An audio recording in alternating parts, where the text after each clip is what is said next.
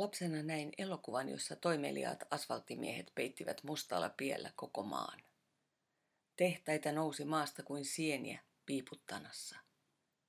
Kuohuvat kosket pidättivät voimaloiden padoissa hengitystään.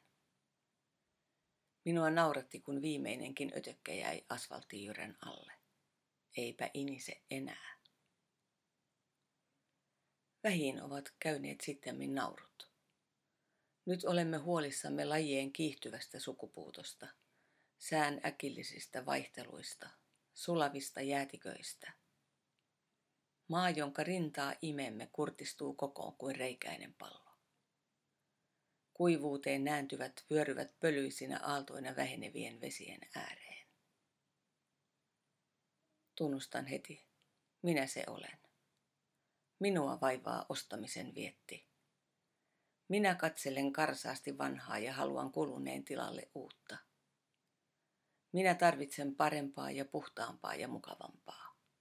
Minulle lisää lämpöä, lisää viilennystä, lisää ajonopeutta, leveämmät tiet, viimeisin tekniikka, tuorein malli. Minulle monta maisemaa, koska minua kiihdyttää vaihtelun ja etäisyyden kaipuu. Minulle vapautta käyttää kuin omaani yhteistä ilmaa, peltoa, vettä.